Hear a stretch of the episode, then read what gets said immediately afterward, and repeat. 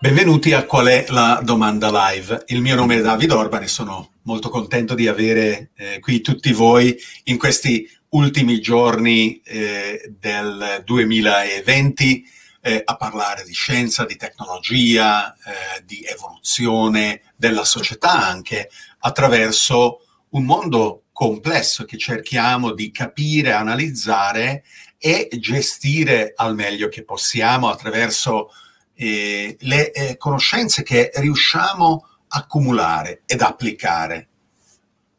E il eh, percorso di eh, Qual è la domanda live eh, è partito eh, all'inizio del, del duemilaventi eh, eh, assieme alla sua eh, trasmissione live eh, sorella in inglese Searching for the Question Live.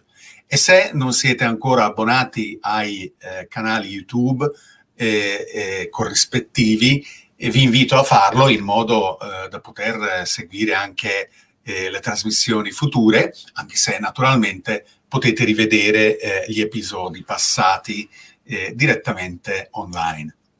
E noi stiamo trasmettendo adesso in diretta su Facebook, eh, YouTube, eh, Twitter e, e potete intervenire facendo commenti o do- domande e io avrò il modo di E rispondere, e rendendo così interattive le, le nostre sessioni.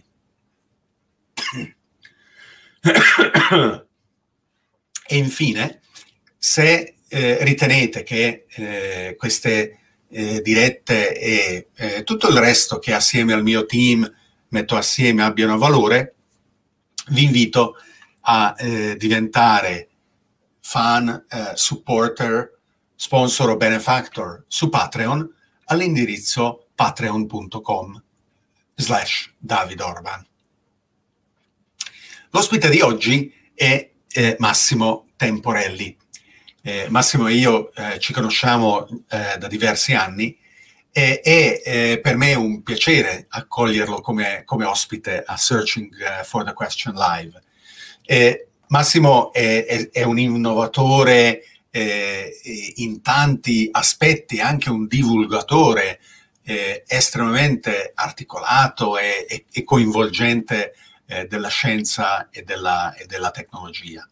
E, è da più di vent'anni che si occupa eh, di cultura scientifica, di tecnologia e di innovazione e eh, lo fa in una maniera molto ricca di, di stimoli, da università, eh, nei musei, in televisione, ma anche e soprattutto usando la tecnologia stessa eh, attraverso eh, i Fab Lab che eh, ci spiegherà cosa sono e eh, uno dei suoi progetti più recenti eh, con i podcast. Ed è bellissimo vedere che eh, argomenti come quelli che eh, stanno molto a cuore eh, a me, a lui e a voi che ci seguite Eh, abbiano effettivamente un'attrattiva tale da rendere il podcast di Massimo uno dei più popolari eh, in Italia.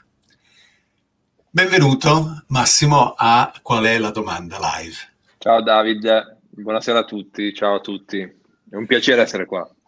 E a me eh, fa piacere eh, in questa conversazione eh, partire dalle persone, dalla loro esperienza, per poi entrare più nel dettaglio dei temi che eh, affrontiamo insieme. E tu eh, come sei arrivato eh, a, ad essere quello che sei e a fare quello che fai? Sono arrivato dove sono e spero di non fermarmi dove sono, perché come hai detto ho la propensione all'innovazione, quindi in realtà mi, mi piace continuare a ripensare a me stesso, a quello che faccio, però diciamo che c'è un fil rouge in tutto quello che ho fatto, che come hai detto tu stesso è la scienza e la tecnologia, che, che partono da lontano, perché io mi sono iscritto a fisica nel novantaquattro, quindi stiamo parlando ahimè di ventisei anni fa, e, e dopo cinque anni mi sono preso la laurea, dopo quella laurea, tra l'altro già in, eh, in epistemologia e, e storia della scienza, quindi ho ricostruito, però già con un approccio al laboratorio. A me piace stare in laboratorio, forse perché ho origini eh, dei miei parenti, dei miei genitori che arrivano da lì, sono, sono artigiani, erano artigiani, Quindi ho, ricost- ho fatto una tesi di storia della scienza, ma ricostruendo un apparato storico di Erich Rudolf Hertz, il primo apparato che è stato in grado di emettere onde elettromagnetiche, onde non erano ancora chiamate onde radio, che poi Guglielmo Marconi prese per inventare il wireless. Oh, boh.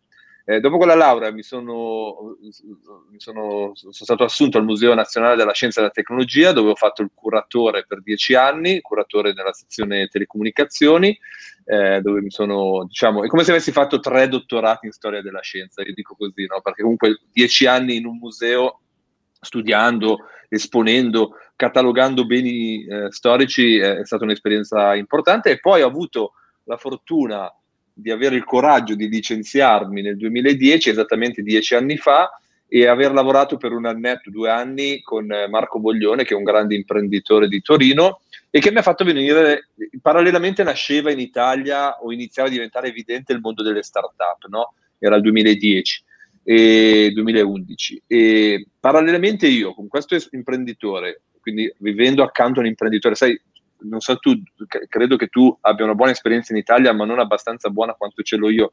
Cioè, in Italia gli imprenditori non vengono visti bene, no? Cioè, sono il male. Eh, forse perché abbiamo avuto degli esempi non troppo mh, trasparenti, no? Di imprenditoria italiana. Eh, invece, lavorando accanto a Marco Boglione, eh, ho capito quanto valore si possa portare con le idee e, che, con, e con i soldi, no? Con l'economia, producendo valore per gli umani. E parallelamente nasceva il mondo delle start-up, io vidi la mia prima stampante tre D nel duemilaundici, le tre cose, l'idea dell'imprenditoria, la mia fame di innovazione e l'arrivo eh, dei Fab Lab, delle stampanti tre D, hanno fatto match, hanno, hanno fatto scoccare una scintilla, e da allora faccio un po' l'imprenditore, come hai detto tu, mi piace fare quello che dico e, dico, e dire quello che faccio, no? Non raccontare le storie di altri. E quindi mi piace vivere all'interno della, dell'innovazione, dell'ecosistema di innovazione. Io ho un laboratorio in Talent Garden, si chiama The Fab Lab, eh, siamo una, una quindicina ormai di persone che lavorano a questa iniziativa, eh, produciamo l'Umarel che vedi là in fondo, insomma, credo di avertene dato qualcuno anche. Ecco, eh, sì. Lavoriamo con le aziende portando appunto questo metodo che si chiama Innovation by Doing. La nostra idea è appunto quella di portare i robot, Arduino, le stampanti tre D nelle aziende italiane e mostrare come è possibile davvero fare eh, innovazione in Italia. Non solo, siamo adulti e sono le sei, non siamo, non siamo in una fascia protetta. Io dico sempre che l'innovazione in Italia è come il sesso alle medie, tutti ne parlano e nessuno la fa, no? Ecco, in Italia tutti parlano di innovazione e nessuno poi sa programmare un robot, sa mettere le mani a un file tre D, sa... Eh, eh, che, che è un male, perché noi siamo il paese della piccola media impresa, no? Degli artigiani, del... ecco, noi cerchiamo di portare questo spirito un po' da Silicon Valley, da Singularity University, da, da startup, lean, agile, ba- fondata sulle tecnologie dentro le aziende. Ecco, questo è il mio breve percorso, anzi ormai lunghissimo perché sono venticinque anni, che, che appunto affianco alla mia attività di divulgatore, di speaker, dove ci siamo incontrati, mi ricordo rimasi... Eh, Eh, non affascinato, non è la parola giusta, quando ti sentivi, mi ricordo a, eh, o a Monza, o presi il treno, venni perché eh, mi, ero, mi avevano invitato, entrai in questa sala e c'eri tu che parlavi, ho detto wow, cioè eri chiaro, diretto, parlavi in modo se, con le fonti ben citate, insomma, che in Italia non è banale da trovare, no? Perché spesso ci sono questi che citano cose a caso, che, che buttano frasi, no? Le solite. Ecco, io faccio anche, anche quel lavoro lì ogni tanto. Insieme scrivo libri, faccio podcast, insomma vivo una vita per la scienza, come mi piace dire, eh, per la scienza, la tecnologia e l'innovazione, cercando anche un po' di farla, non tanto per la volontà di fare l'innovatore, che non sono, non ho l'età per fare l'innovazione, ma per capirlo meglio questo processo, no, del cambiamento, perché lo racconti meglio se lo fai. E quindi questo e è un po' il mio... Andrea Porcu conferma che sei comunque un esempio per... per... per... Mi burla sempre Andrea Porcu, ma va bene così, siamo amici. E il eh, processo eh, con cui l'innovazione emerge eh, e poi si diffonde è un processo ricchissimo di, di, di spunti, perché in effetti eh, a posteriori, troppo spesso viene eh, come passata attraverso una stiratrice e, e tutte le aggrovigliature eh, vengono eliminate e viene rappresentato e spesso purtroppo anche insegnato eh, nelle, nelle business school, per esempio, qualcosa di profondamente sbagliato eh, e inesistente nella pratica di un percorso lineare e limpido eh, del eh, eroe eh, imprenditore che, che vince eh, e, e che eh, dall'idea eh, passa all'azione, che realizza il prodotto e che eh, raccoglie i miliardi.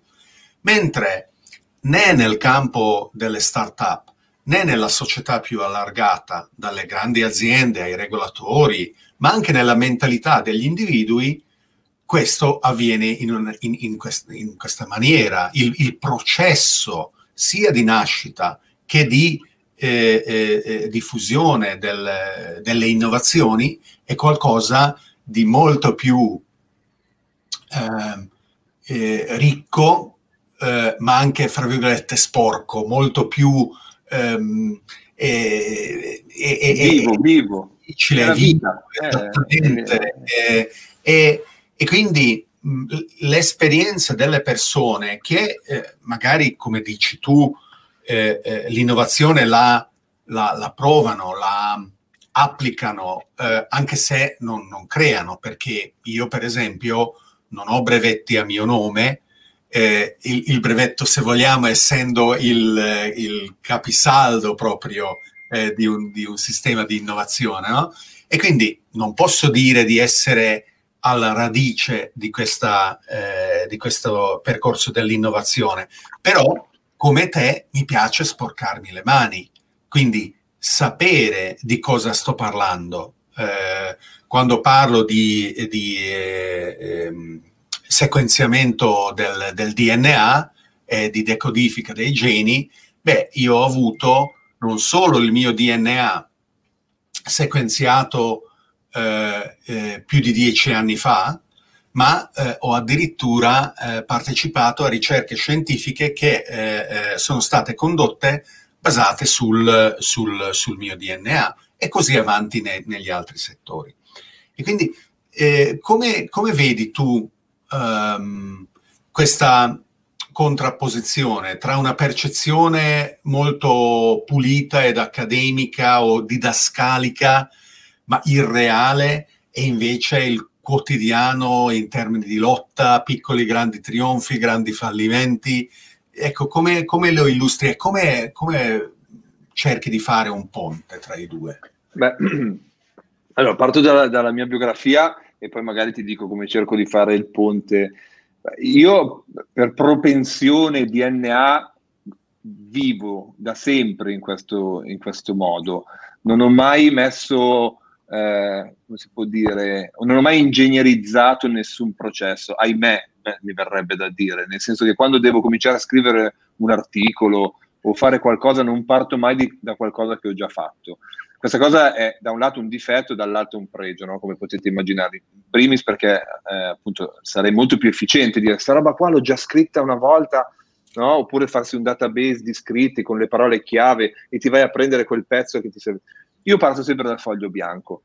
Eh, mi piace sempre appunto, eh, e poi, ma, non, ma non lo faccio per, per originalità, proprio perché la mia vita è talmente... Eh, ricca, permettetemi di usare questa, di stimoli, anche perché vivo dentro questo, che ogni giorno le mie idee cambiano, quindi quello che ho scritto dieci anni fa, per quanto mi piaccia e continuo a condividerlo, ma non mi rappresenta più, quindi io credo che questo percorso sia proprio parte del mio D N A e quindi forse per questo che mi trovo così bene all'interno di Italian Garden, all'interno dell'innovazione, del, del circolo dell'innovazione, del circo dell'innovazione in cui vivo, perché la, mi viene naturale. Però lasciami dire delle cose che mi sono successe nella mia vita anche abbastanza recenti, tre, quattro, cinque, sei anni fa, sette anni fa, quando lavoravo con i miei stessi collaboratori, alcuni sono andati via, hanno cambiato lavoro, altri sono ancora lì, ma erano molto più giovani di adesso. E io ero, ero più giovane anch'io di, di, di adesso, ma ero comunque un po' più navigato di loro. E mi ricordo che i primi progetti che eh, prendevamo... Perché sono passati sei anni. Ma tu sei invecchiato di più, a quanto dici. Purtroppo. E a una certa età aumenta. Quando hai tu i venti anni, nei ventisei ti sembra di essere sempre giovane. Quando ne hai trentotto e poi ne hai quarantacinque, o, o meglio, io ne avevo trentanove, adesso ne ho quarantasette, insomma, vabbè, siamo invecchiati uguali in realtà, però a quaranta anni il tempo sembra correre di più. Detto ciò, no, ma, ma mi piace perché uscivano da ingegneria, uscivano da economia questi miei collaboratori molto più giovani di me, appena laureati, alcuni stavano facendo magari il tirocinio con me.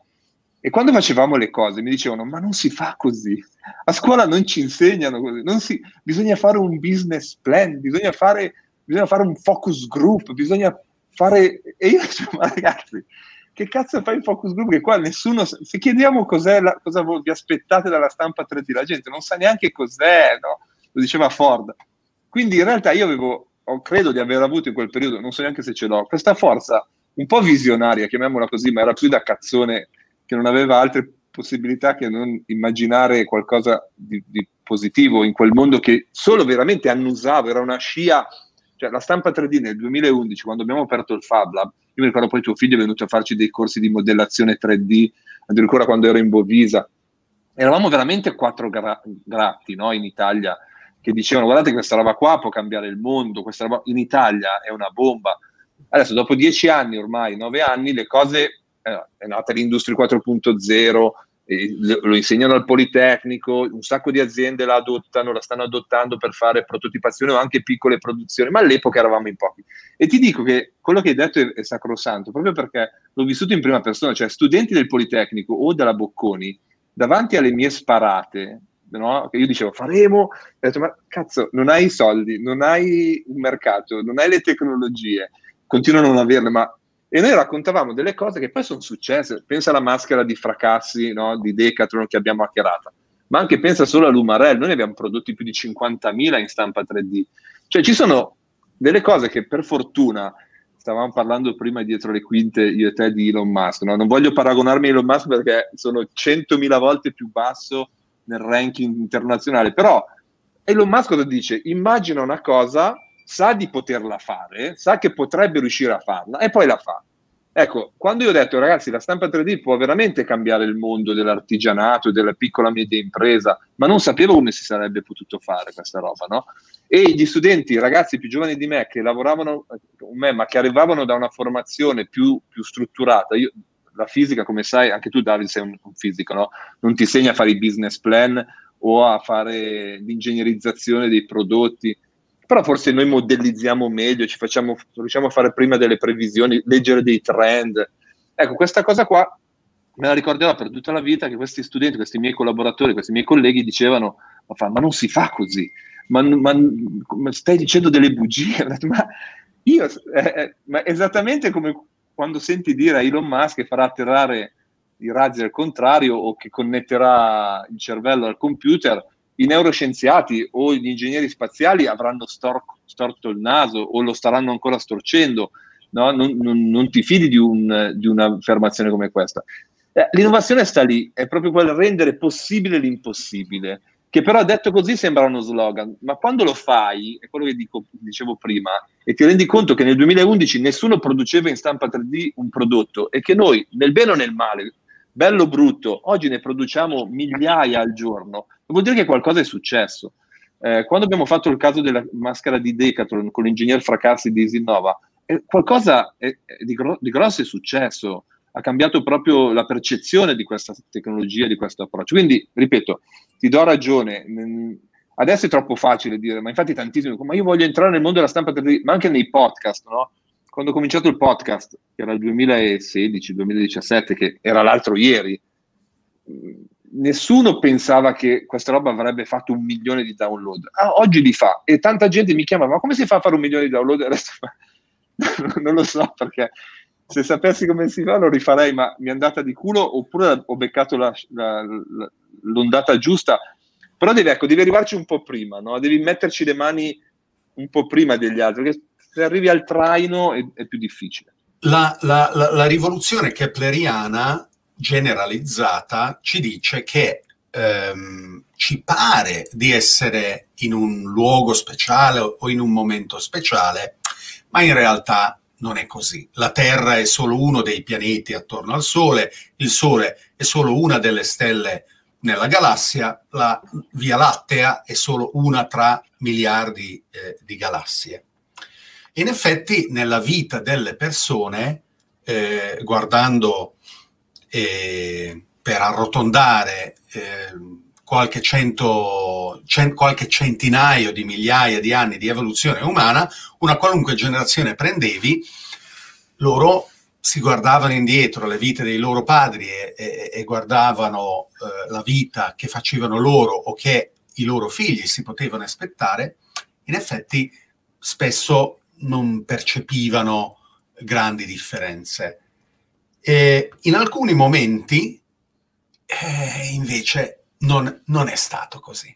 E oggi noi siamo nella situazione privilegiata in cui, nel momento in cui apriamo gli occhi e la mente su quello che sta succedendo, timorosamente, ma ci sentiamo Eh, nella possibilità di affermare che è un momento speciale, perché in effetti eh, l'accelerazione del cambiamento tecnologico o eh, come ultimamente sto cercando di, di divulgare un nuovo paradigma, l'aumento dell'accelerazione stessa nel, nel cambiamento tecnologico fa sì che le nostre idee possano arrivare Eh, ad essere realizzate molto più eh, rapidamente, magari con una rapidità che anche noi non ci aspetteremmo, che non prima.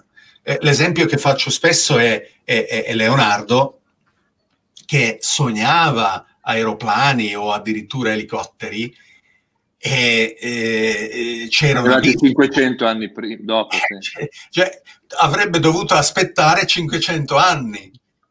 per vederli realizzati, mentre noi possiamo avere sogni che si realizzano nell'arco di pochi anni, ed è un privilegio immenso di cui dobbiamo approfittare, e per fortuna che la società si sta attrezzando pian piano. Siamo impazienti, vorremmo che succedesse in modo molto più robusto e diffuso, per permettere a quelli che sono sognatori, pazzi e eh, tolleranti verso il rischio abbastanza di tentare.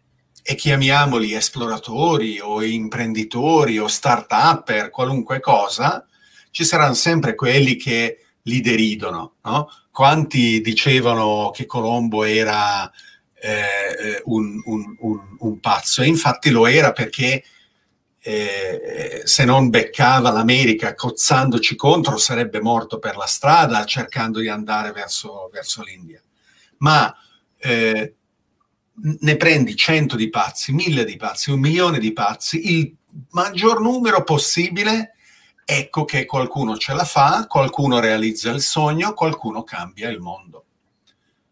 E condividi questo timoroso ma ambizioso punto di vista, che il momento che stiamo vivendo è particolare? È uno spettacolo. Devo dire, eh, per aggiungere delle cose a quanto hai detto, che sottoscrivo pienamente, è il periodo, uno dei periodi storici più recenti, più fortunati che la nostra specie abbia attraversato. Naturalmente abbiamo dei problemi sull'ecologia, sulla climatologia, che qua non vogliamo trattare, che però immagino che tu abbia già trattato e che tratterai nel futuro, eh, non dobbiamo sottovalutarli. Però dal punto di vista della ricchezza, della, della cultura, della connessione tra gli esseri umani, tra le, le esperienze che un essere umano oggi può fare, e quelle che poteva fare già ne, solo nel Novecento, c'è un abisso gigantesco. Quindi sicuramente siamo in un, per, in un periodo fortunato. Devo aggiungere una cosa però a quanto dici, perché è vero, c'è l'accelerazione dell'accelerazione, però per non sentirci troppo speciali, perché sennò rischiamo di dire oddio è la prima volta che, che viviamo questa, questa strana cosa. Noi abbiamo già vissuto rivoluzioni così potenti, dopo magari ne, ne parliamo. Questa la, la, la, la, gri, la gri, Cos'è quella roba? Eh? Cos'è quella roba? Eh, questa è una delle più grandi rivoluzioni tecnologiche, culturali mai, mai vissute. Questa pietra che io amo, tu, ah, tu ami un'altra pietra, io amo la selce, tu cos'è che ami? L'ossidiana. L'ossidiana, è più bella forse l'ossidiana, però è più, è più rara, perché l'ossidiana è una pietra vulcanica, se non sbaglio. Questa è una pietra che si forma per sedimentazione, quindi si trova là dove, ad esempio, nella pianura padana eh, si è prosciugato il mare, ci sono delle zone prealpine, ma anche nel sud Italia, il Gargano, dove si forma questa pietra che si chiama selce. È una pietra naturale che, se scalfita, si chiama frattura concoide, si, si forma appunto questa roba strana, per cui si formano delle schegge che l'Homo sapiens duecentomila, trecentomila anni fa, addirittura anche altre specie prima di noi, l'Homo, l'Homo erectus, l'Homo habilis, l'Homo di Neanderthal, hanno, hanno e abbiamo noi Homo sapiens utilizzato, secondo me, per diventare quello che siamo, no? L'Homo sapiens senza la tecnologia non sarebbe la specie speciale, scusate il bisticcio di parole, che, che siamo oggi. E questa rivoluzione è stata una rivoluzione incredibile, David, non so se tu l'hai mai presa in considerazione, però cioè, passare dall'usare solo le mani al poter usare, quindi fondamentalmente noi come animali, supponiamo, alcuni dicono che noi avevamo un cervello già sviluppato prima di conoscere la tecnologia, io non credo, ma chi se ne frega, l'ho scritto anche nel mio ultimo, lo sto scrivendo nel mio ultimo libro, a me non interessa indagare l'origine dell'Homo sapiens, a me interessa capire perché siamo quello che siamo oggi e come funzioniamo oggi. Secondo me qua si può capire, us- guardando queste tecnologie, come siamo, perché questa è più semplice, no, da capire rispetto alla robotica, all'intelligenza artificiale. Ecco, immaginatevi com'era la vita dell'Homo sapiens prima di scoprire questa roba qua. Qualunque animale, un rinoceronte, un facocero, una giraffa, un cinghiale, una grande scimmia nostra parente, ci spaventava, un serpente. Io non, non saprei affrontarlo ancora oggi senza armi questo, questo tipo di animale, no? Ecco, da un certo punto, grazie a possedere questo, questa tecnologia, l'Homo sapiens ha cominciato a guardarsi in giro con un po' più di sicumera, con un po' più di sicurezza. Non solo, poteva accedere a una fonte di alimentazione incredibilmente più energetica, più calorica, no? Che è la carne. Se ci aggiungi poi il fuoco e quindi la possibilità di cuocerlo, che è una tecnologia al fuoco, il governo del fuoco. Insomma, quell'epoca lì che per l'Homo sapiens è l'inizio, duecentomila, trecentomila anni fa, ma per altre specie se va anche a un milione di anni fa, questa roba qua ha portato un cambiamento radicale nel mindset, no? Direbbero oggi gli americani o chi parla bene l'inglese, nell'approccio al mondo. Ma non è solo una questione quotidiana, è proprio una questione di esistenza. Chi è l'Homo sapiens prima e dopo la selce? Un, un mediocre animale, battibile da una tigre, da un leone, ma anche da un cinghiale, il governatore dell'universo, il nostro, il mondo, la Terra, dopo che ha scoperto questo. Cioè passiamo dalla, dalla, da metà della scala alimentare al vertice della scala alimentare. Tutto grazie alla tecnologia. Cazzo, abituarsi a questa roba qua secondo me è stato molto più pesante che doversi abituare all'intelligenza artificiale o, o, o all'informatica o al vapore o all'elettricità. Quindi in realtà noi, credo, ogni rivoluzione, quella della selce, quella dell'agricoltura, pensate, doversi fermare a coltivare, aspettare che venga sul... Il, Il, il, il, il riso piuttosto che il grano o quel che ho, ho coltivato, cioè tutte que- pensa alla fine dell'Ottocento, poi ti passo la parola. La fine dell'Ottocento, tra la fine dell'Ottocento e l'inizio del Novecento abbiamo visto arrivare il cinema, la radio, la, l'aereo, e, la, a, a par- un po' la televisione e l'automobile, tutto in una cinquantina d'anni. Io non credo che i nostri trisnonni abbiano e le nostre trisnonne abbiano vissuto con questa, no, eh, facilità quella trasformazione industriale e culturale. Quindi io credo che questa è importantissima, la robotica, l'intelligenza artificiale, le, la, le bio, le, le neuroscienze, però non, non mi sentirei così speciale, perché, ma più, per, più che altro per tranquillizzare gli umani che dicono oddio, l'umanità facendo così andrà a schiantarsi contro il suo stesso ego, stiamo distruggendo la nostra specie, l'abbiamo fatto milioni di volte, a partire dalla nostra origine, no? Certo, distruggendo nel senso di reinventarla, di ri- eh, ma chi è, nega- eh, ma chi è negativo, ma chi non ha quei sogni di cui parlavi tu prima e non sogna per l'umanità il cambiamento, ma sogna lo status quo, e sono tanti in Italia, noi parliamo in italiano in questo momento e quindi riferiamoci a loro, vede in questo forsennato cambiamento, che ripeto non è la prima volta che affrontiamo, un qualcosa di negativo, di pericoloso. perché non sognano, perché hanno paura. Poi sognare è una parola che non mi piace perché sembra una roba troppo da creativi e da, da cioè, no, non immaginano un mondo migliore grazie a questi nuovi strumenti, no? Ripeto, molto antichi e non per forza solo la eh, robotica. Fammi, fammi eh, giocare il ruolo del bastian contrario per dire che hanno ragione, perché possiamo trovare numerosi esempi dove queste rivoluzioni che diventavano una base imprescindibile di tutto quello che si andava a costruire successivamente, per un periodo neanche tanto breve hanno rappresentato un effetto netto negativo sulle persone che vivevano la transizione. Le, un, l'esempio che hai citato, l'invenzione dell'agricoltura. Eh, se misuriamo l'altezza media delle popolazioni eh, di ehm, eh, raccoglitori ehm, cacciatori, e, cacciatori eh, e li, la confrontiamo, questa altezza media, con eh, quella del, eh, delle eh, popolazioni eh, agricole de, di diecimila anni fa, la seconda è molto più bassa, che noi attribuiamo all'inferiore apporto calorico. Un altro esempio è quello dell'urbanizzazione, dell'industrializzazione, che ha portato masse enormi di popolazione della Londra dickensiana eh, eh, a vivere malissimo, eh, in condizioni igieniche, Eh, mancanza di istruzione, mancanza di prospettive, eh, sfruttamento, mancanza di, di, di sicurezza anche fisica. E, e, e nessuna di queste eh, realtà, se fosse assente, cioè entrambe, entrambe queste rivoluzioni, se non fossero avvenute, noi oggi non saremmo qua. E oggi l'agricoltura è qualcosa che, eh, che, che, che è imprescindibile nella nostra vita quotidiana, così come eh, più del cinquanta per cento della popolazione mondiale vive nelle città. Le città si stanno ancora arricchendo non solo di persone, ma anche di, di opportunità, di, di, eh, di, di cultura, di, di innovazione. E quindi, che cosa io vorrei fosse diverso, se è possibile, nelle trasformazioni che vivremo, eh, anche radicali, nei prossimi anni?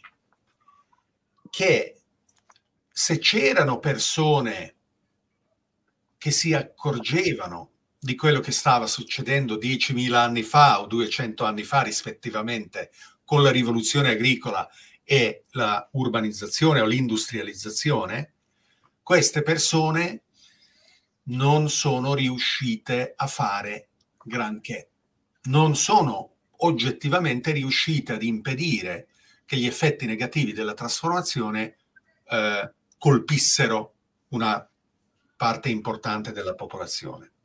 Essere invece oggi nella condizione di essere più consci dei meccanismi eh, e quindi sentire la responsabilità di intervenire potrebbe caratterizzare una transizione che è radicale ma meglio gestita.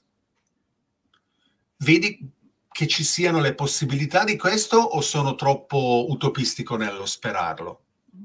Ma già averne consapevolezza è, è un punto a nostro favore. Come dicevi tu, secondo me, sia nella prima che nella seconda, sicuramente nella rivoluzione agricola, sicuramente in questa non c'era la consapevolezza del superpotere che avevamo in mano utilizzando la tecnologia, no? C'è una bellissima battuta di, di, dell'Uomo Ragno, di Spider-Man, no? Eh, che dice appunto a grandi, responsa- a grandi super- a su- ai superpoteri corrispondono super responsabilità. La tecnologia è un superpotere degli umani e quindi noi do- tutte le volte che la progettiamo dovremmo sapere gestire questa responsabilità. Spesso, e purtroppo io credo che debba essere messo eh, quasi u- come un obbligo per gli ingegneri, gli informatici, un corso di filosofia o di antropologia, perché rischi, se fai l'ingegnere, di risolvere problemi che però ne producono altri. Quindi cioè, cercare di capire che l'impatto di questi oggetti è molto, è molto meno tecnico e molto più antropologico e sociale. Cioè, chi se ne frega di come funziona il cacciavite?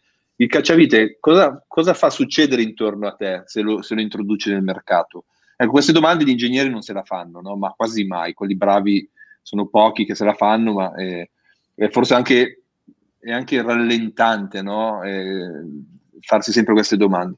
Detto ciò, mi sembra che almeno adesso ci sia la consapevolezza che questo potrebbe essere un problema. Però permettimi di dire, eh, David, allora è chiaro che non vorrei mai essere uno di quegli umani che ha vissuto nella Londra del milleottocentodieci.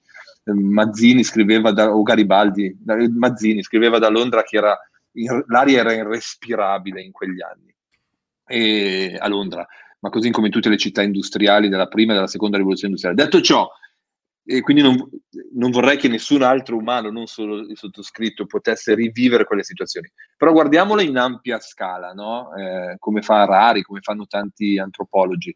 Cioè, la vita media degli umani è passata da le, le scimmie che ci assomigliano di più, quindi le, le, le scimmie comuni, le scimpanzé comuni, che condivid- con cui condividiamo il novantotto per cento del D N A, vivono trentanove anni di media. Noi, grazie alla scienza e alla tecnologia e a tutto quel casino che abbiamo fatto nel passato e che probabilmente faremo anche nel futuro, abbiamo portato l'età media a ottanta, cioè abbiamo raddoppiato la nostra età media. Eh, se se ci, ci, ci chiediamo quali, anche da dice, vabbè, abbiamo raddoppiato l'età media ma viviamo di schifo. Se guardiamo sempre mediana, e poi c'è gente che vive peggio di, di quando eravamo dei primitivi nelle caverne, ma mediamente dormiamo meglio, mangiamo meglio, e facciamo più esperienze di arricchimento. Sto parlando della media, so benissimo che ci sono delle situazioni devastanti in alcune zone del mondo, ma sempre di più persone accedono all'istruzione, sempre di più persone accedono al mondo dei viaggi, della cultura.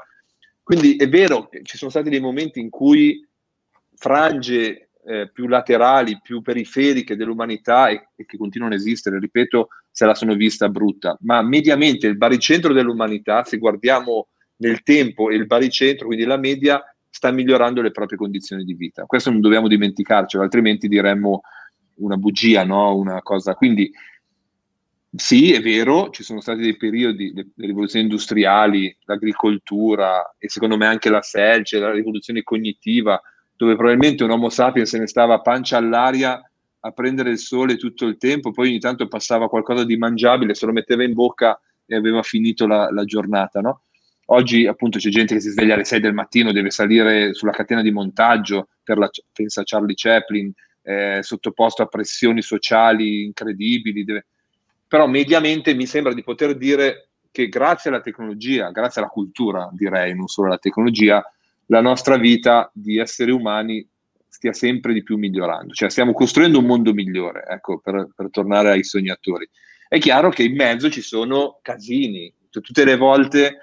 E poi tra l'altro è infermabile, cioè io lo dico sempre, va bene, decidiamo che costruiamo la società ideale, quella in cui le tecnologie funzionano tutte, in cui questi oggetti ricevono file digeribili, e ci fermiamo lì, decidiamo tutti di fermarci. Riusciamo a metterci d'accordo? No, perché poi ci sarà qualcuno che aumenta la qualità del video e passa dal quattro K al sei K e tu non ci stai più dentro con questa cosa, quindi devi comprare un nuovo strumento e per comprare un nuovo strumento devi lavorare di più. Ma il, il fatto è che gli innovatori, gli esploratori, come li hai chiamati tu, esisteranno sempre. Gente che è passata dallo Stretto di Bering e è andata in America, non è che la potevi fermare, questa gente è affamata di novità e noi Homo sapiens siamo questa roba qua. O prendiamo atto che dentro la nostra specie ci sono una porzione di umani, e per fortuna ci sono, che guardano il nuovo con una fame incredibile, tanto da poterci perdere la vita. Pensate a Hindenburg che ha volato sopra l'Atlantico con un trabicolo tipo un ciao con le ruote e le ali, pensate agli uomini che hanno attraversato lo Stretto di Bering per andare nelle Americhe prima de, di Colombo, centinaia di migliaia, migliaia di anni prima di Colombo.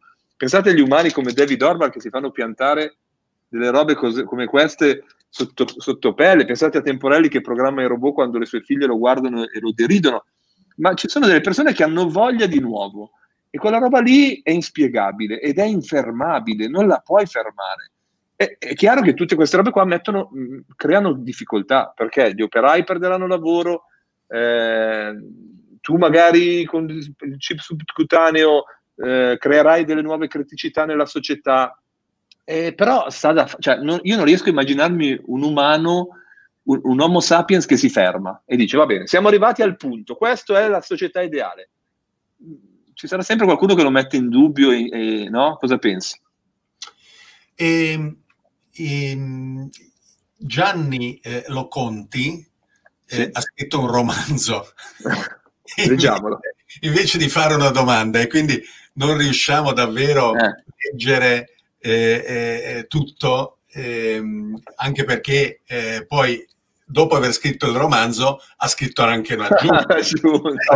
Riassumo, ce la leggiamo, dopo poi, poi chi eh, vuole eh, leggere parola per parola quelli, quello che ha scritto, e, e invito Gianni magari di formulare una breve domanda eventualmente, e fa riferimento da una parte eh, eh, alla, eh, eh, alla, alla variabilità eh, di, eh, di, del, del clima sociale, no? Un po' come Eh, il clima, eh, il tempo atmosferico è caotico, e, e, e, e quindi non è che eh, perché oggi c'è sole possiamo prevedere che domani anche ci sarà sole, e, e così anche la società eh, ha eh, epoche che sembrano molto costruttive e che poi sono seguite invece da epoche eh, tremende. E, e, e Gianni cita eh, la Eh, eh, il periodo che passa eh, dalla guerra franco-prussiana del milleottocentosettanta fino alla prima guerra mondiale, eh, la Belle Époque, eh, eh, il positivismo, ed positivismo. Di, di, di, di ottimismo, eh, e poi due guerre mondiali eh, che, eh, che hanno, hanno spazzato questo. E E fa un'altra osservazione, che è quella della eh, grande eh, diseguaglianza, dove eh, molti vedono eh, in una maniera eh, che, che, che, che ritengono pericolosa l'accumulo di grandi ricchezze eh, da parte di poche persone. E, Qual è, il tuo, qual è la tua opinione relativa a, questi, a queste due osservazioni che Gianni... Beh, belli, bellissima, la, la ruberò a Gianni, l'idea della, della, della cultura umana come una, come un, come una climatologia, no? E quella eh, l'ho detta tanti... io, magari anche... Vabbè, vabbè, vabbè. No, vabbè, tantissime, tantissime particelle. Sì. Infatti oltre i tre giorni non si può prevedere seriamente l'andamento dell'atmosfera, no? Perché ci sono troppe forze in atto che... No, tu vedi previsione a una settimana, poi davano pioggia con neve, poi arriva il sole con, eh, con, un, con un venticello caldo.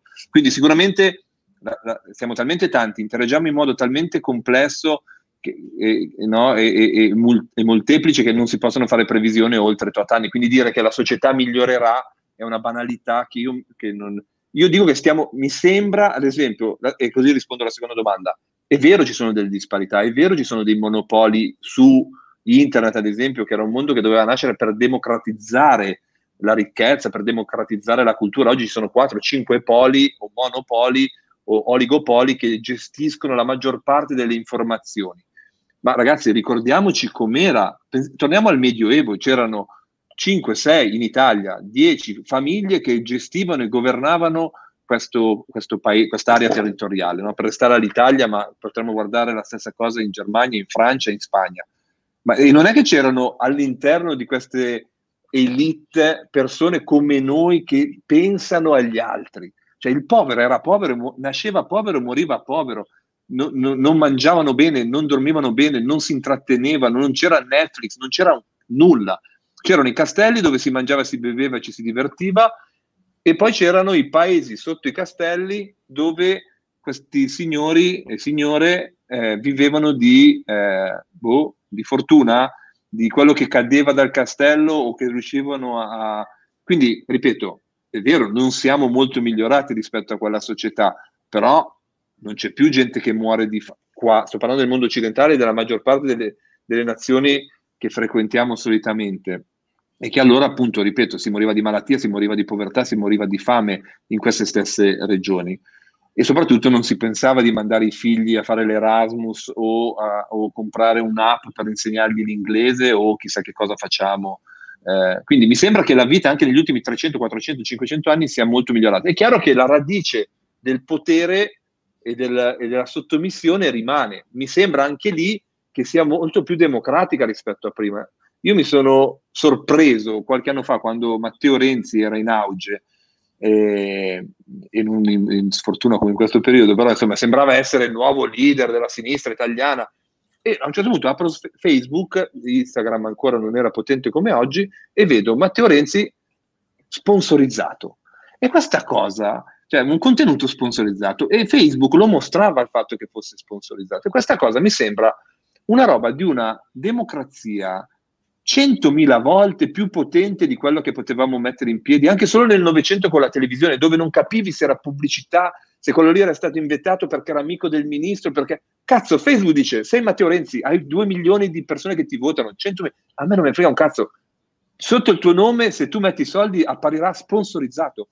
Questa roba qua, ripeto, poi Facebook farà un, miliardi di euro, ma intanto Renzi è un cristiano, anzi non sono cristiano, è un, è un umano come me, e quando usa quegli strumenti ha mie, al mio stesso eh, approccio e al mio stesso trattamento. Poi ripeto, lui magari metterà ventimila euro, io ne metto cinquanta di euro sulla mia sponsorizzazione, ma questa roba non è da sottovalutare. Il potere è molto più vicino a noi rispetto al passato. Una volta era inaccessibile, oggi mi sembra eh, che sia più facile, non dico diventare potenti, che chi se ne frega, o uomini di, o donne di potere, ma essere più vicini a queste dinamiche. Quindi mi sembra un, ripeto, eh, sono un ottimista di, di, di cuore, mi sembra un, un mondo un po' migliore rispetto a quello che abbiamo lasciato nel Novecento e sicuramente rispetto a quello del passato. E, e rispondo anch'io alle due, ai, alle due cose che ho messo in evidenza su quello che ha scritto eh, Gianni, e invito tutti di andare a leggere l'interezza del suo commento poi sul mio profilo personale dove l'ha, l'ha scritto. E uno che eh, nell'analisi, per esempio, di Ray Kurzweil, eh, del, eh, delle innovazioni eh, tecnologiche e le loro applicazioni, viene messo in evidenza che le epoche di guerra e di distruzione non hanno percettibilmente eh, interrotto i trend eh, che precedevano o succedevano quel particolare momento. Quindi sembrerebbe che dal punto di vista della eh, traiettoria che la tecnologia acquisisce grazie alla conoscenza globale applicata da persone che indipendentemente, in collaborazione o in concorrenza fra di loro, eh, mettono in atto, è, è una traiettoria eh, che eh, è eh, inarrestabile. Che se, che se ne frega, che se ne frega di guerre o, o pace, va avanti proprio per conto suo. Per quanto riguarda il secondo aspetto della, della eh, grande diseguaglianza, Eh, a me non importa più di tanto che Jeff Bezos o Elon Musk o Warren Buffett o Bill Gates o, o quanti altri eh, accumulino grandi ricchezze, nemmeno che promettano, come per esempio ha fatto Gates e anche Warren Buffett, e come stanno spingendo altri loro amici miliardari di promettere che lo daranno via, perché per esempio non c'è alcuna garanzia che siano bravi a scegliere loro le cose meritevoli della loro filantropia, che non milioni di persone che badano ai propri interessi e che eh, eh, devono essere supportate nel, nel, nel migliorare la propria condizione.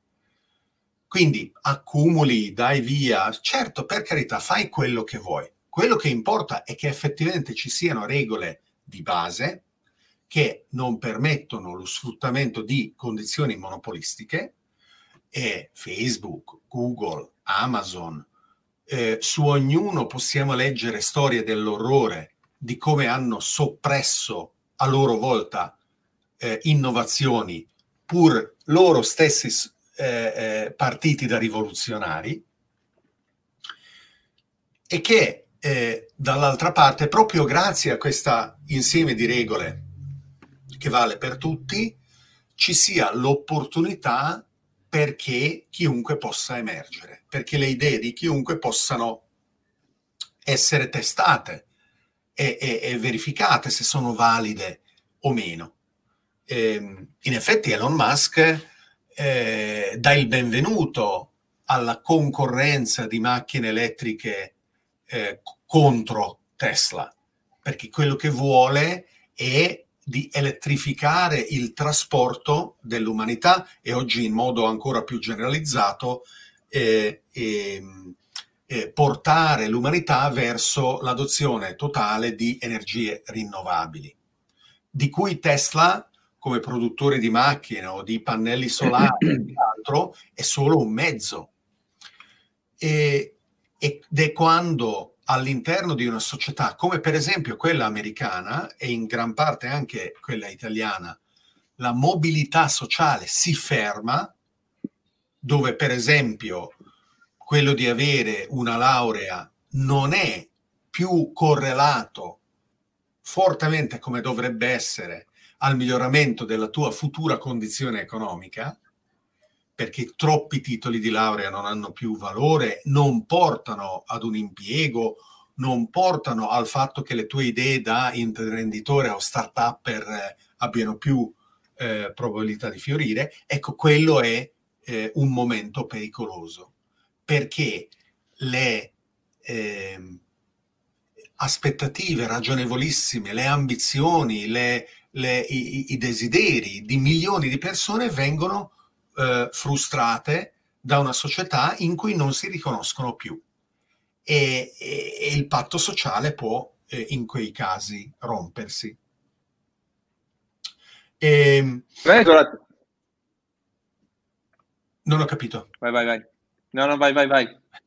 Era saltata la connessione. E sto, sto guardando un po' i, i commenti. Ecco, passiamo. No, posso, a... sì, posso dirti, ti dico anch'io, aggiungo alla risposta che a me sembra, ripeto, bisogna sempre stare allerta, con gli occhi accesi, l'antitrust deve continuare ad agire, però ripeto, a me sarà che io ho vissuto, ho, ho, ho vissuto su un ascensore sociale negli ultimi vent'anni, nel senso che senza voler dire da dove arrivo, la mia famiglia, però la mia famiglia era di persone, i miei genitori nemmeno con la licenza media, cioè stiamo parlando, ripeto, artigiani di un paesino.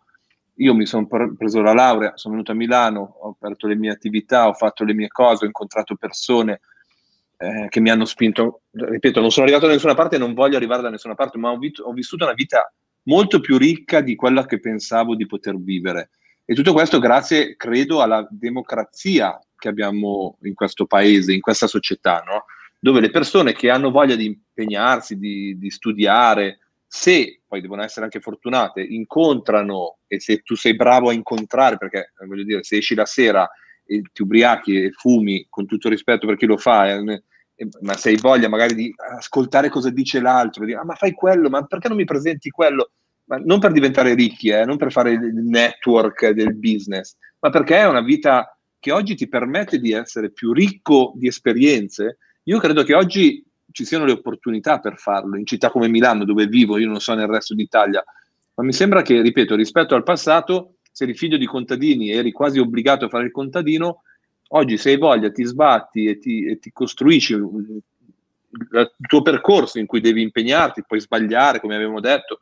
Mi sembra che le opportunità ci siano, non, non mancano le persone che vogliono investire nei giovani talentuosi, anzi mancano i giovani talentuosi spesso, no? E, Perché... e due o tre cose rapide. Uno, eh, nel duemilaventi penso tutti abbiamo capito che non è più condizione necessaria eh, quello di essere in un centro come Milano, nel certo. momento in cui hai un collegamento eh, internet, eh, broadband, puoi partecipare alla pari fin tanto che hai curiosità e passione, dopodiché se hai anche talento, meglio ancora.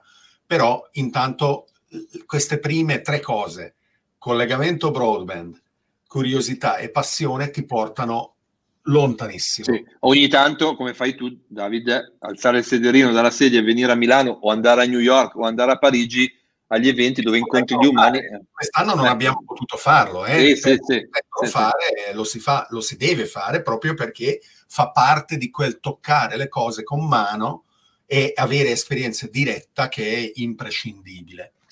E la, la, la seconda cosa, lo, lo dico in modo un po' provocatorio e non, non, magari non, non c'è neanche bisogno che rispondi, ti sento e sono un po' curioso in effetti da dove può derivare questa cosa, che senti quasi la necessità di giustificarti nel aver fatto il percorso che hai fatto o di fare i soldi che fai, tanti o pochi che siano, o che, o che altri hanno opportunità di, di, di fare. E, e, e non so se senti... non so, i no vaxxer che ti attaccano troppo. No, a me no, no, per fortuna no, sono troppo o piccolo per cosa, esatto, non siamo abbastanza visibili.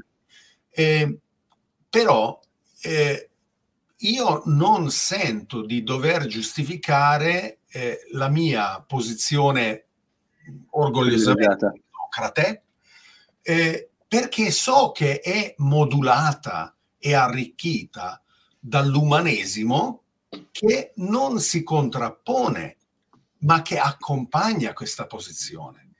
Non lo so, io forse... E, e, e quindi io ti invito ad essere orgoglioso e, no, e, ma...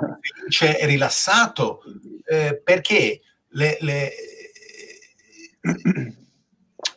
la, la democrazia che viviamo eh, è senz'altro meglio di tutte le alternative che abbiamo avuto, ma è anche profondamente eh, eh, eh, imperfetta, eh, eh, quasi un, un giocattolo rotto, eh, e, ed è visibilissimo quanto eh, l'Europa non sia stata in grado, peggio ancora gli Stati Uniti, ad affrontare la, la, la pandemia, e quanto la dittatura cinese invece abbia detto: sentite, fa- fate tutto quello che volete, dite tutto quello che volete, eccetto adesso.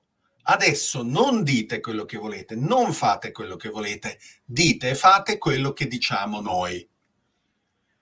E oh, se la son cavata molto, molto meglio. E, e io non... Mentre, mentre abbiamo la, l'ardire di affermare che ehm, il costo della democrazia eh, è qualcosa che vale la pena di pagare per preservarlo e per supportarlo, io non ho ancora sentito persone che hanno il coraggio di dire che i morti che abbiamo avuto sono un costo che è valso la pena di pagare per la le ragioni che poi andremo ad approfondire e scoprire eh, che, che ci hanno portato a, a, a, nella situazione in cui siamo, no? E che un'alternativa magari più autoritaria eh, eh, quest'estate, quando ci siamo rilassati e abbiamo pensato che eravamo a posto, eh, non sarebbe stata eh, qualcosa di, di, di preferibile. E, e in effetti quello di migliorare E, e il, il modo in cui strutturiamo la società anche grazie alla tecnologia, l'esempio che, abbi, eh, che hai citato eh, è stato molto apprezzato eh, da, da Nicola, eh, che dice: grande interpretazione dei poteri dei, dei social media. Social. Eh, e Nicola tra l'altro aggiunge eh, che eh, le opportunità delle persone Eh, in, in meridione, che risiedono in meridione, sì, sì, sì. E, e, e, e se vuoi, in modo provocatorio, un po' da bastardo, io aggiungo: non hanno più scuse. Cioè, sì, sì. No, non posso, no, ragazzi, tanti non amici in gamba del sud, sai, qua da noi magari fosse come a Milano, adesso come, è come a Milano. Se sei ad Agrigento o, o sei a, a Napoli, sei chiuso in casa. Beh, spero sì, con sì, internet. Sì. Una volta ah, no, sì, internet, sì. È quello il punto. Chiusi in casa con internet, siamo tutti uguali. Sì, sì, però noi abbiamo le relazioni precedenti. Allora, fammi rispondere a due cose importanti che se no me le dimentico, sono vecchio. Allora, eh, la sensazione che hai mia di continua difesa è vera, spesso mi capita di scendere dai palchi, dalle conferenze e di essere ancora tremante dal... Perché, non so, perché io forse entro più in empatia con le persone che, cioè, cerco di... Cioè, vedo che tu hai una tua posizione quasi, non dico cristallina e cristallizzata, ma tu dici, cazzo, la tecnologia ha fatto così, io vado di qua, eh, ci sono un sacco di persone che vanno... Io vorrei convincere tutti, sarà che sono un divulgatore, e, e, e ti giuro che sono affranto quando sul palco salgono dei ragazzini, magari delle superiori, e mi dicono, adesso non, vabbè, facciamo il nome, tanto non facciamo pubblicità a nessuno, che Amazon sta distruggendo i supermercati.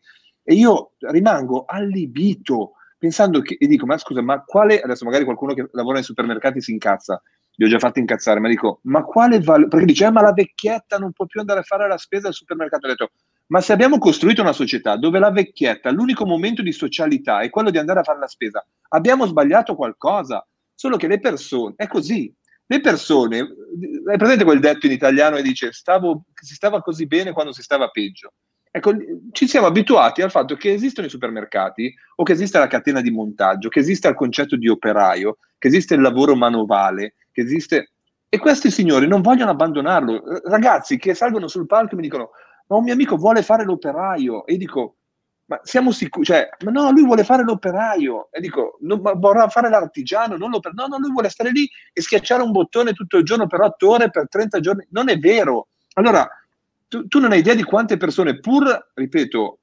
eh, sapendo che quella non è la vita che vogliono, non hanno il coraggio di andarsene a trovare una meglio. Secondo me le tecnologie, con tutte le criticità che abbiamo detto, con tutte le fatiche che dobbiamo fare per arrivare a quel mondo, potrebbero affrancare l'umanità dalla catena di montaggio, dal lavoro noioso, dalla... e purtroppo registro, almeno in Italia, una resistenza ottusa rispetto a questo cambiamento, che mi preoccupa e che quindi mi fa accendere quando parlo di questi temi, perché nel mio retropensiero c'è, cazzo, devo convincere cinquantasei milioni, cinquantasette milioni, sessanta milioni di italiani a mollare gli ormeggi e andare all'avventura, sposando l'elettronica, la stampa tre D, i big data, l'intelligenza artificiale, e vedo invece gente che dice no, ma il negozietto di... Pro morirà l'edicola con... Ho detto, ma allora noi trasportiamo la carta in giro per l'Italia tutte le mattine perché dobbiamo salvare l'edicola. Intanto muore il pianeta perché un camion deve portarti la Repubblica a casa. Eh, ma io la leggo meglio col cappuccino, ma vaffanculo. Eh, lo posso dire, non è possibile che non riusciamo a ragionare in modo più ampio, no? Per cui l'Italia è pieno di queste persone che mi scrivono, mi fermano, mi, mi vengono sui pari e dicono eh, ma così l'innovazione distruggerà l'edicolante, la vecchietta non può andare a fare la spesa. Ma andare a fare la spesa non è un'attività naturale, non è che l'abbiamo sempre fatta, l'abbiamo inventata negli anni cinquanta. Prima si andava al mercato o si andava da, al campo a, a raccogliere le patate. Quindi non è che stiamo distruggendo le tradizioni, stiamo rimettendo a posto una roba che cinquanta anni fa è stata inventata e che secondo me ha distrutto la nostra socialità, no? Una, eh. una domanda eh, diversa da Magda, eh, che eh, ti traduco perché... Che lingua eh, è? Ha scritto in ungherese, perché eh. mia madre Vai. Eh, eh, ti chiede cos'è la foto che hai dietro. Sulla... Ah, è Marilyn Monroe. Te la faccio vedere, a proposito di grandi Homo sapiens. Ah, Gu guardate come, come luminosa Marilyn Monroe in mezzo a questi uomini, è impressionante. Ah, bellissimo, bellissimo, bella foto, bella foto. Sì, sì. No, lei, lei è pittrice, allora ah, eh, grande. ha, ha, ha quest'occhio per, per l'immagine. No, però mi arrabbia, non volevo, soprattutto se c'è tua mamma. No, però è un tema che mi, mi scalda tanto, perché, ripeto, io faccio riferimento ah, all'illuminismo. Aspetta, allora, perché, perché mh, questo, questo tuo desiderio è, è bellissimo ed è alla base di tanti programmi sociali. Cioè, eh, io sono arrivato in Italia nel settantanove e mi ricordo che in televisione c'era ancora la trasmissione che insegnava alle persone a leggere e a scrivere. Maestro Ma, Ma, Manzi si chiamava, sì. Ed era, ed era fantastico, perché mi sono reso conto che l'analfabetismo eh, nel, nel penultimo decennio o terzultimo, no, penultimo perché negli anni Ottanta, nel penultimo decennio del ventesimo secolo, l'analfabetismo in Italia era ancora un problema eh, così diffuso che la televisione di Stato si prendeva la responsabilità di supplire, sopperire, sostituire una scuola che non era in grado di accogliere gli adulti che comunque non sapevano leggere e scrivere. E, e quindi c'è eh, un, una forte, un forte desiderio di inclusività nella società italiana e, ed, è, ed è una cosa molto bella.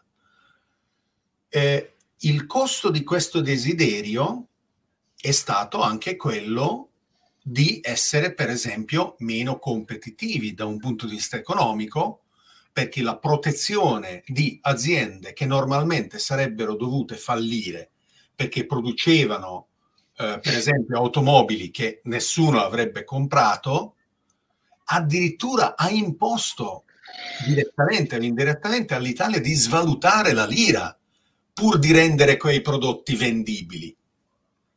Ed erano quindi decisioni macroeconomiche e sociopolitiche enormi. Io eh, ho parlato con il responsabile del personale di una delle più grandi banche italiane eh, che candidamente mi ha detto: sì, guarda, se noi da domani potessimo licenziare il trenta per cento delle persone, lo faremmo e la banca funzionerebbe meglio che oggi e, e, e sarebbero trentamila famiglie senza, eh, ma, senza eh, ho, capito, ho capito, ma se tu è come se tu avessi un muscolo che non funziona bene, no, nel tuo corpo, allora per o, o è più lento degli altri, allora per, per eh, far sì che quel muscolo non si strappi tu rallenti tutto il resto del corpo. Eh, purtroppo no, cioè dovresti strapparti quel muscolo o, o, o, o asportartelo e correre al, al maggior, eh, alla maggior velocità a cui riesci ad andare e poi prenderti cura di quel muscolo, no? Per dire che noi non possiamo andare alla velocità, è come quando una maestra a scuola va alla velocità più bassa eh, del, o del bambino o della bambina che eh, riesce a stare al passo più lento del, della lezione. È sbagliato. Eh, è sbagliato anche stare nella media, eh, mh, dovremmo andare alla massima velocità e poi prendermi cura, questo non vuol dire abbandonare gli altri, e poi prendermi cura di quelli che non ce la fanno, nelle ore supplettive, nel pomeriggio, perché sennò tu rischi che gli altri rallentino e, e, e siano mediocri, no? Eh, l'Italia sta facendo così, e, e per quello che sono arrabbiato spesso, no? O comunque ho questo atteggiamento che sono felice tu abbia scoperto dentro di me, perché non lo dico mai, ma... Eh, non so come fare, non, non riesco a trovare un modo inclusivo. Da, da Giovanni dice: davanti a questi cambiamenti esponenziali, quali suggerimenti concreti avete per imparare a come cambiare il nostro modo di apprendere? Bello. Eh, come l'ho detto all'inizio, l'unico è fare. Fare, fare, fare. Quindi senti parlare di big data, intelligenza artificiale, IoT, robotica? Cazzo, apri il browser, eh, scrivi IoT Experience e vedi come si fa. Devi comprare un kit, venti euro, lo compri, non ce l'hai i soldi, vai in un Fab Lab, chiedi a un amico, perché sennò l'ignoranza crea la paura e la paura ti blocca. La preoccupazione è sana, preoccuparsi. Cazzo, non so cos'è l'IoT, compro una scheda, provo a programmarla, non so cos'è un robot, lo compro, questo qua l'ho comprato come azienda, comincio a giocarci. Eh, E io non ho paura del futuro. È chiaro che se non sapessi cos'è la robotica, cos'è l'IoT, cos'è il big data, non so cos'è l'intelligenza artificiale, non so nulla, io cavolo guardo i giornali e dico: Dio, ma io non sono preparato a questa cosa. E, e il Quindi... ruolo del Fab Lab è quello che mette in comune strumenti che individualmente pochissimi potrebbero permettersi, perché un'attrezzatura di Fab Lab da venti a cinquantamila euro tranquillamente saltano eh, tra... Eh, laser eh, e stampa, stampa sì, sì. E scansione e quant'altro, e poi funge da aggregatore eh, dove i curiosi possono affacciarsi e un po' alla volta appassionarsi, a prescindere dall'età biologica, basta avere la mentalità aperta. Però Davide, ecco, anche lì, quante persone pensi vengano nel mio Fab Lab? Troppo poche. Troppo, io, no, io ho dovuto cambiare il mondo. Io ho aperto il Fab Lab nel duemiladodici convinto di essere un touch point con queste nuove tecnologie emergenti. Ho dovuto poi inventare o eh, creare lo staff, e devo ringraziare i miei soci, eh, a vendere un Marel, capito, per, per tenere in piedi questo sogno. Ho fatto una tessera, un tesseramento famiglia in un Fab Lab. A Bergamo. Quando è scaduto non mi hanno neanche scritto per rinnovarlo. E non no, so che le famiglie hanno venduto, no?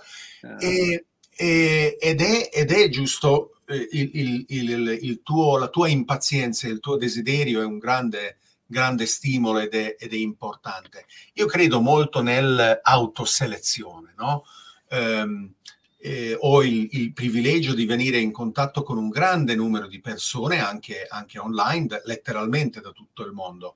Mi ha scritto appena oggi una persona assolutamente sconosciuta, mi ha scritto letteralmente: puoi essere mio mentore. Cosa c'è di più bello? Allora, io naturalmente non è che le ho risposto al volo di sì, eh, perché eh, le eh, mie quarantotto ore al giorno bastano solo ad un certo numero di, di, di attività, però le ho scritto: beh, mandami il tuo progetto, raccontami anche di te e volentieri ti darò il mio feedback. Dopodiché, in, in, in una grande percentuale, queste relazioni non vanno oltre i primi passi, ma in un numero sorprendentemente grande, eh, dalla Nuova Zelanda alla California, dalla Svezia a, a, al, al Sudafrica, si sviluppano Eh, reti di connessioni con una serendipità che è di enorme valore attraverso il potere dell'autoselezione. Per Giovanni e per tutti gli altri che ci seguono, magari non per loro, ma per quelli che loro hanno modo di, di influenzare, una condizione necessaria perché questo possa avvenire, e anche tu l'hai implicitamente confermato, e di saper leggere e parlare l'inglese. Perché anche tu, quando hai parlato di ah, che cos'è l'IoT, l'esempio che hai fatto l'hai pronunciato in inglese. Non hai detto eh, andiamo nel motore di ricerca e scopriamo che cos'è l'internet degli oggetti. L'hai pronunciato in inglese. Perché andare alla fonte, andare all'origine, afferrare le opportunità nel momento più anticipato possibile, oggi significa farlo in inglese. Domani magari sarà cinese, ma oggi è, è, è, è l'inglese. E quindi eh, molto concretamente, eh, quando la scuola passivamente ti costringe a fare cose inutili, tu non ti preoccupare a scegliere un percorso alternativo e di dire io mi butto e imparo e, e sperimento e, e, e da genitori supportare queste alternative, mandare i figli a fare le vacanze lavoro in Inghilterra eh, o eh, comprare i piccoli aggeggi eh, con cui possono smanettare, eh, metterli a contatto, stimolare e, e, e, e non preoccupare se passano tempo su internet davanti al computer, non frenare la loro esplorazione del mondo, ma di magari guidarlo, di, di affiancarli eh, e, e serenamente farli partecipare all'effervescenza di cui si trovano di fronte quotidianamente. È così. E così, io ti racconto un, un aneddoto della mia biografia di, di, di, con l'inizio del rapporto con la tecnologia. Quando negli anni settanta, fine anni sessanta, primi anni settanta, è arrivato il Walkman, forse tu te lo ricordi, della Sony, è un oggetto che ha cambiato una, un'intera generazione. Eh, mia zia, non tanto mia madre, eh, mi vedeva girare con il cappuccio della... della felpa che all'epoca andava di moda, la B M X, e questo eh, questo aggeggio, questa diavoleria, così la chiamava lei, che mi isolava, no, dal mondo, che oggi sono diventate piccole, ma all'epoca erano grosse. E mia zia diceva, diventerai una sociale con quella tecnologia. E le stesse cose le diciamo oggi noi genitori, no, io no, ma sento tanti genitori che dicono, con WhatsApp voi, nuova generazione, vi rincoglionirete, non saprete più parlare. Ma non è vero. È chiaro che se, uno, se io fossi stato tutto il giorno con le cuffiette avrei avuto un problema, così come è, è vero che se uso solo questo tutto il giorno e non parlo è un problema. Ma saper usare queste tecnologie è il nostro futuro. Vietare ai nostri figli di usare la tecnologia. Io lo dico sempre, a parte che la tecnologia è anche l'acqua corrente e l'elettricità, quindi quando di, sento dire non usare la tecnologia per una settimana, cosa vuol dire? Che non ti lavi i denti, non usi il riscaldamento, eh, eh, o, ecco, quindi la tecnologia è tutto ciò che ci, che ci circonda e, e, e spesso ci fa bene, ci, è giusto imparare a usarla, è giusto che noi eh, genitori o adulti, anche i maestri e le maestre, abbia, abbiamo un presidio in questo mondo, no? E non, vabbè, ma su internet io non so cosa possa fare. Non usare la tecnologia per una settimana. Ecco. E...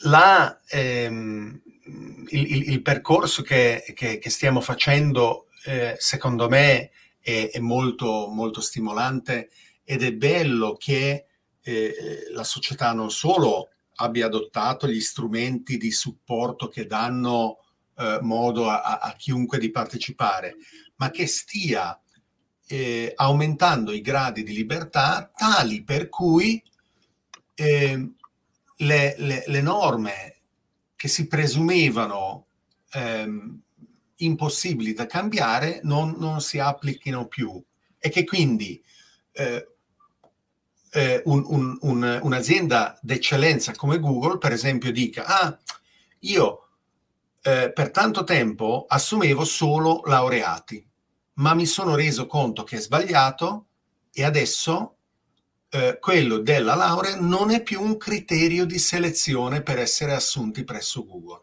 Oppure che un cinquantenne possa dire, caspita, io mi sono appassionato della tecnologia X, dedico sei mesi o un anno e divento esperto di quello e mi reinvento, faccio una nuova carriera. Eh, per i prossimi vent'anni, perché un cinquantenne oggi, eh, se, se ha voglia, eh, potrà lavorare utilmente alla società e a se stessa e alla, alla propria comunità per altri vent'anni, se non, se non di più.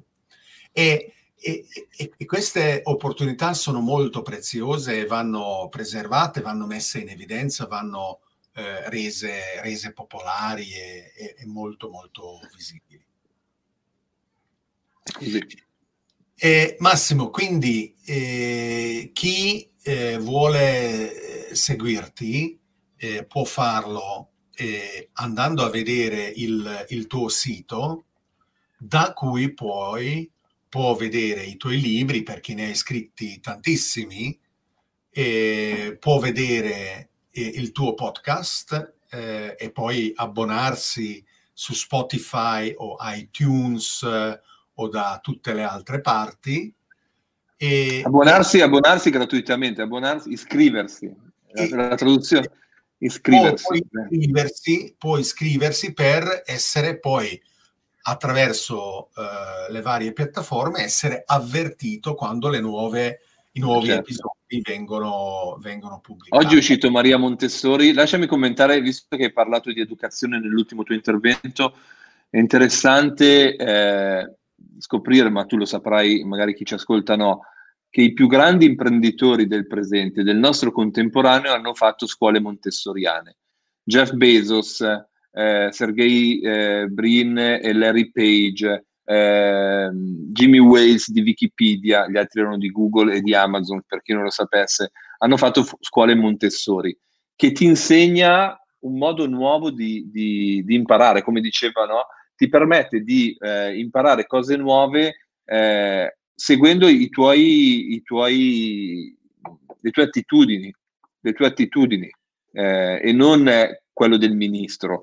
Eh, lo so che è difficilissimo fare eh, la distinzione, no, tra quello che è giusto si debba fare in una scuola e quello no, ma è compito della scuola scoprire i talenti. Ecco, io vorrei, e poi chiudiamo magari, ma eh, guardiamo ancora, eh, creare un mondo in cui i ragazzi, ma anch'io umano, possa seguire i miei talenti e non il mio datore di lavoro, il mercato. È chiaro che poi ci saranno dei momenti in cui mi devo mettere lì a fare delle cose che non mi piacciono, ma ho scoperto che sono cento volte più bravo e più efficiente a fare le cose che mi piacciono.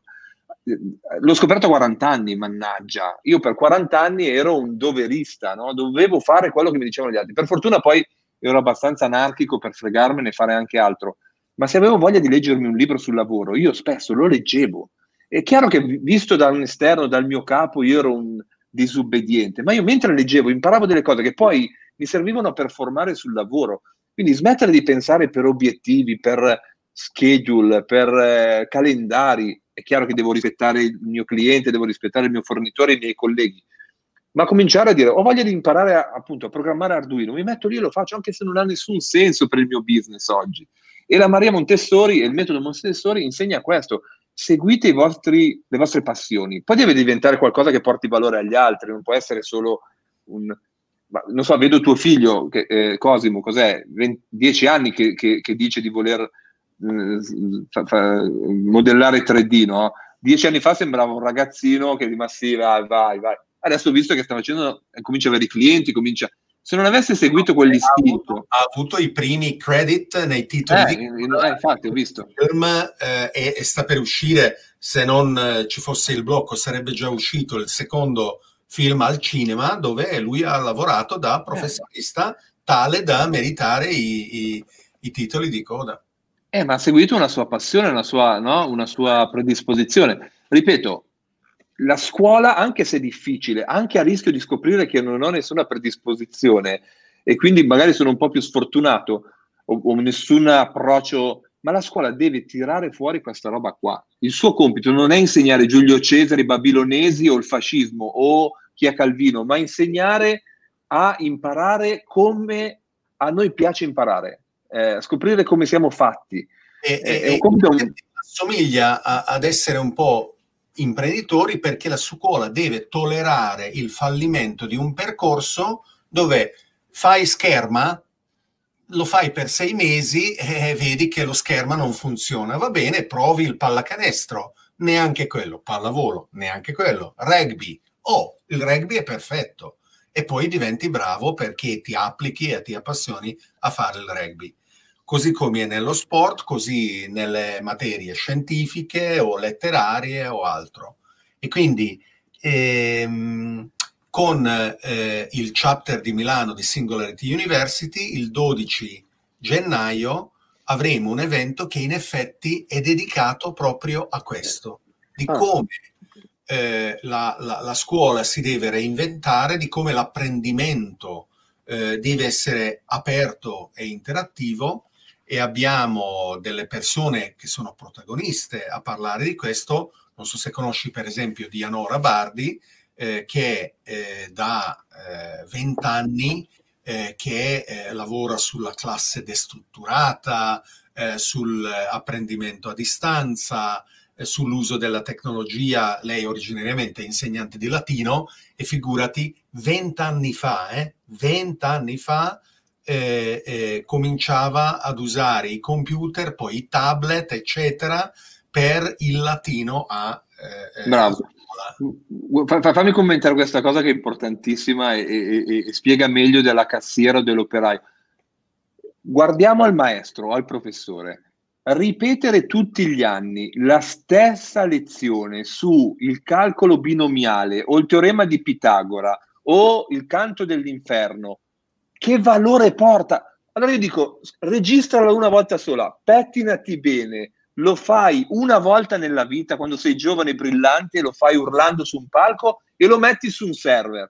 Dopodiché questo non vuol dire che poi tu non fai professore, poi vai in classe e fai fare i laboratori su quella roba lì, fai fare eh, i Fab Lab, fai fare il laboratorio teatrale, fai fare... Eh, non so cosa ti puoi inventare, le gite per eh, quando spieghi geografia, e smetti di fare un contenuto su un medium che è la lavagna, che è vecchio e che può essere superato, lo fai una volta sola, lo, addirittura puoi anche non farlo tu, lo puoi prendere all'M I T di Boston o da un professore più bravo di te, e tu fai il maestro. Cosa vuol dire? Segui, guardi come impara il tuo, il tuo scolaro, il tuo discente. E quello è il lavoro del maestro, del professore, non insegnare Dante, la Divina Commedia o Calvino, è entrare nella testa del discente e capire come impara. Quanti, quanti maestri lo fanno? Te lo dico io, zero. Hanno tutti paura della, della tecnologia. Ah, no, ma... zero, zero per fortuna no, sono troppo pochi. Abbiamo l'esempio non solo di Dianora, ne abbiamo anche altri di esempi. È italiano, adesso non mi ricordo esattamente il premio che ha vinto, ma un eh, insegnante italiano di scuola secondaria ha vinto un premio di miglior insegnante del mondo o qualcosa del genere, mm. e, e andrò a scovare, perché spero che le sue lezioni siano disponibili, no? Perché eh, do, dovrebbe, dovrebbe in effetti eh, diventare eh, l'ispiratore perlomeno a, ad altri, e, e la sua figura e i suoi metodi e il suo carisma eh, dovrebbe trainare Eh, migliaia se non milioni. David, a seguirlo. Conosci Marco De Rossi, sì, di WeSchool? Eh certo, certo. Conosci. Qualche anno fa, non farò i nomi dell'università, ma, ma ti dico l'aneddoto, mi disse che un professore di un'università prestigiosa italiana aveva messo in condivisione su un U R L improponibile, tipo eh, antropologia culturale delle comp- società complesse, slash, lezione aula al sette, slash, che i motori di, di Google non riuscivano a indicizzare, a trovare, non rendere quindi disponibile. Marco gli disse: guarda, le sue lezioni sono bellissime, possiamo renderle disponibili sui nostri, sulle nostre piattaforme che sono molto visitate dai professori, potrebbero... Risposta del professore: io ho fatto fatica a farli, le persone devono fare fatica a trovarli. Questo, hai capito? Siamo è qua. Anche a me. È successo anche a me. Ho tenuto una lezione in un'università e io mi registro sempre. Chiedo: ma c'è la registrazione? No. Ok, allora porto la mia attrezzatura e mi registro. Dopodiché ho messo online eh, questa lezione e mi contatta la segreteria dell'università se posso togliere la lezione eh, da eh, YouTube. E dico: ma perché? È perché noi non mettiamo disponibili, disponibili le nostre lezioni. Dico: ok, ma io lo faccio. Eh, ma mh, le persone che vengono a fare lezioni da noi non le mettono eh, a disposizione. Va bene, allora mi dimetto. E allora hanno indietreggiato, però l'esperienza è stata veramente mh, forte, e mi ha dimostrato che eh, ancora una volta in una situazione di competizione aperta queste strutture meritano di non sopravvivere, perlomeno non in queste condizioni, di essere radicalmente trasformate e riempite dall'entusiasmo di persone con una mentalità molto molto diversa. Allora, ci hai regalato eh, un'ora e mezza di grande, di, di, di grande gioia, di grandi stimoli.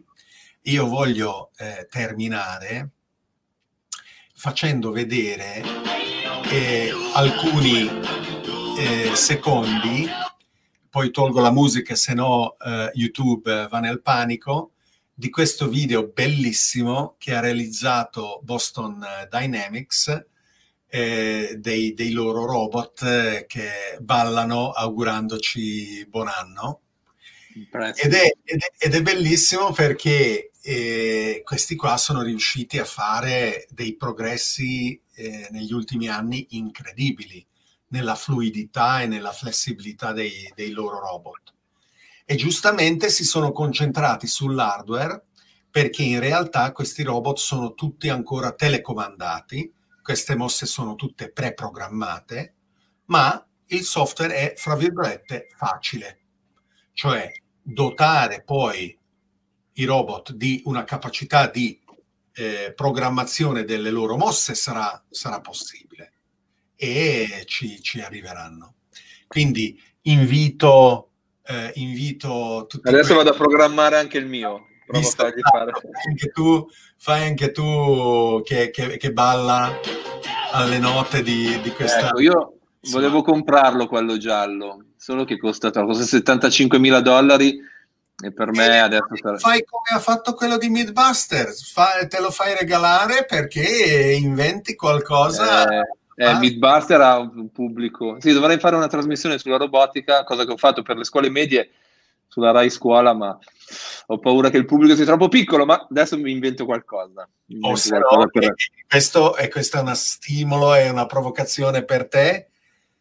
Fai una versione in inglese del tuo podcast o di qualunque altra okay. cosa.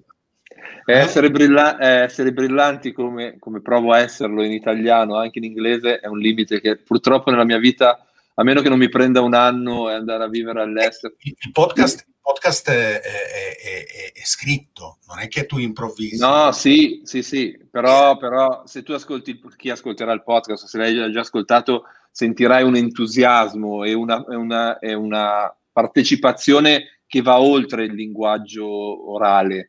È vero che, ma non lo so, potrei provarci, potrei provarci. Mandami, mandami cinque minuti di prova e io te, ti, ti do il mio. Dai, dai. Oppure Massimo, lo fai tu. Grazie per essere stato con noi. È un piacere, è un piacere. Eh, saluto tutti quanti e eh, auguro buon anno Massimo a te e a tutti quelli che ci hanno seguito. E ci vediamo nelle future puntate di eh, Searching for the Question Live nel eh, duemilaventuno, eh, data assolutamente da fantascienza.